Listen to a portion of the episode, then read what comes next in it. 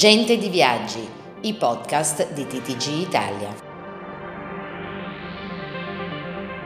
Marco Bucci, sindaco di Genova, la città è tornata protagonista anche con CLIA, abbiamo tante novità anche dal punto di vista turistico. Come vi state attrezzando e quali sono le prospettive per questa stagione e per il futuro? La città ha capito strategicamente che il business delle crociere è un business importantissimo, quindi noi dobbiamo assolutamente facilitare non solo la parte nautica, ovvero sia con gli investimenti nell'area portuale, eh, ma anche la parte turistica con investimenti a terra.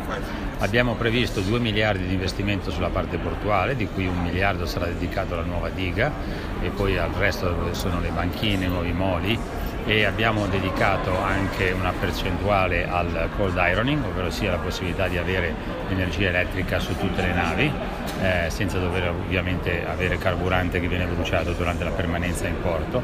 E stiamo investendo anche nella città per quello che riguarda i trasporti con la una metropolitana tre volte più lunga dell'attuale, col trasporto completamente elettrico che avremo per il 2025 e con 70 milioni del Ministero della Cultura per rimettere a posto tutti i forti sulle colline collegati con una funivia nuova che dalla stazione marittima porterà tutti i turisti direttamente su in cima ai forti per vedere uno spettacolo di Genova dall'alto. Un flash sui turisti, sono tornati, hanno problemi ancora con il Covid, le mascherine, l'insicurezza, come vi state... Diciamo che i turisti a Genova sono tornati, siamo già con numeri superiori a quelli del pre-Covid.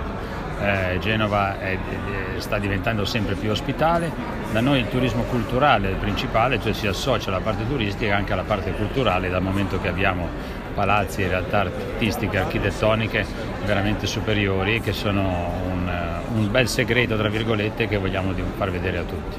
Grazie. Grazie. Alberto Caspani, TTG Italia Genova.